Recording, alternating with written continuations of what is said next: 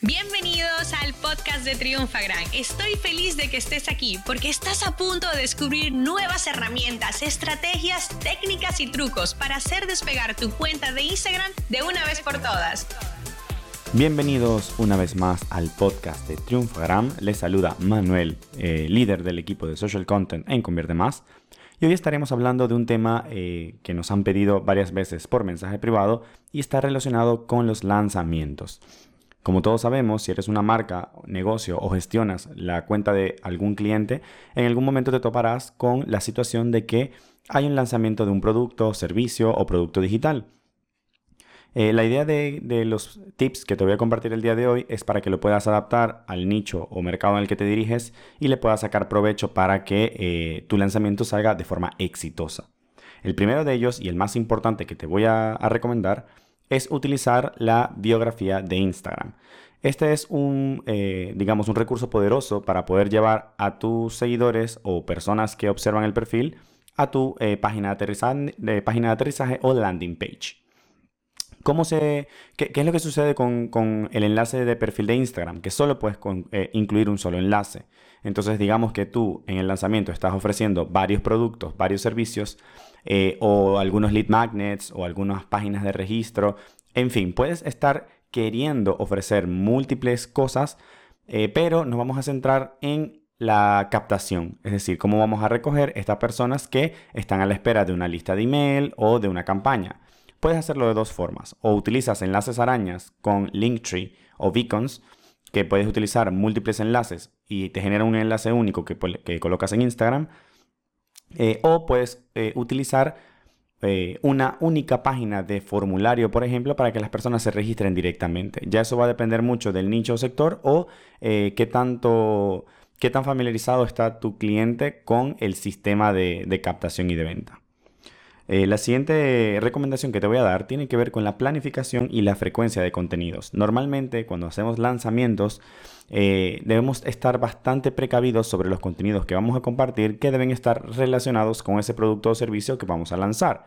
Es decir, si yo voy a lanzar eh, mi nuevo libro de recetas o una nueva prenda de ropa, yo voy a planificar contenidos con días de anticipación o semanas de anticipación en el que empiece a calentar sobre el tema, es decir, empiece a introducir algunos contenidos educativos, interactivos eh, o de promoción sobre eh, estos productos. O sea, vamos a suponer que quieres, eh, vas a lanzar una nueva colección de, de ropa, entonces tú vas a planificar contenidos sobre cómo mejorar outfits, sobre los colores de temporada y están todos relacionados con este producto.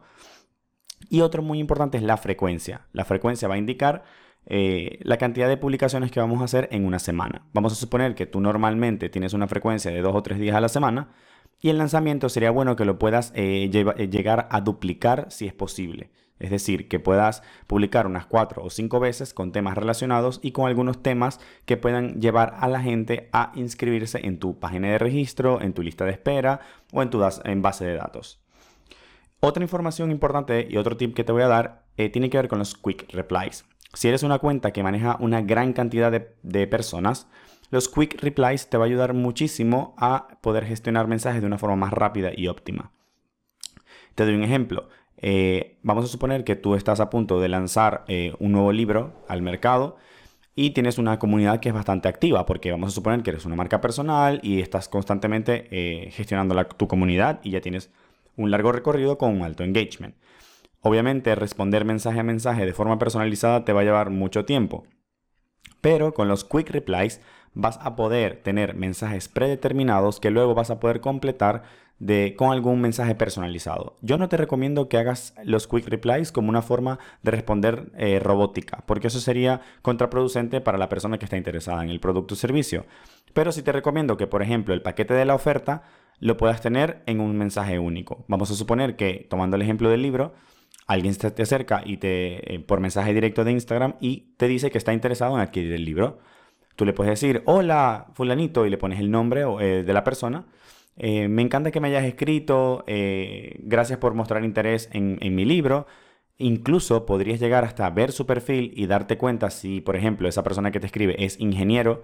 Tú le puedes decir algo como, qué bueno que estás interesado en este libro porque em, tengo muchos ingenieros que les ha servido, por ejemplo y ahora te paso la oferta. Y esa oferta que vas a pasar sí puede estar en Quick Reply. Así que eso te va a ayudar mucho a gestionar y aumentar tu productividad al momento de gestionar eh, con, contenido y comentarios. Luego eh, tenemos las llamadas a la acción. Es muy importante que tengamos un plan de contenido aterrizado y que ya lo diseñemos y lo planifiquemos con tiempo, pero debemos estar muy seguros de las llamadas a la acción tanto en las imágenes o vídeos que vamos a compartir como en los propios captions de Instagram. ¿Cómo funciona esto? Es decir, si nosotros eh, tomemos el ejemplo del libro que estábamos comentando hace un rato, que tú quieres promocionar ese libro y vas a hacer una publicación sobre, eh, vamos a suponer que el libro trata sobre hábitos alimenticios, voy a inventar algo y tú quieres hacer una publicación sobre hábitos alimenticios. La idea es que tú eh, des ese contenido educativo y luego en una frase o una línea debajo de la imagen puedas decir, si estás interesada eh, o interesado en adquirir un libro que habla sobre estos hábitos saludables, te recomiendo que me dejes un emoji y te contacto al privado o eh, vea la biografía del perfil. Aunque honestamente va a funcionar mucho mejor lo de dejar el emoji porque las personas no quieren eh, tener tantos pasos para poder llegar a tu producto o servicio. O sea, si tú les dices que con un emoji tú le envías la información, está quedando toda tu proactividad en hacer que esa persona revise la información. Así que probablemente te vaya a funcionar de esta forma. Pero tenemos que dejarlo claro tanto en el copy como en el caption. Porque a veces las personas no leen el caption y a veces las personas solo se fijan de las imágenes o vídeos. Entonces es muy importante que lo destaquemos, que no sea muy llamativo, pero que sea importante de, de, mostrar y que la persona lo pueda ubicar de forma fácil. Sobre todo que el call to action o la llamada a la acción esté redactada de una forma sencilla y clara.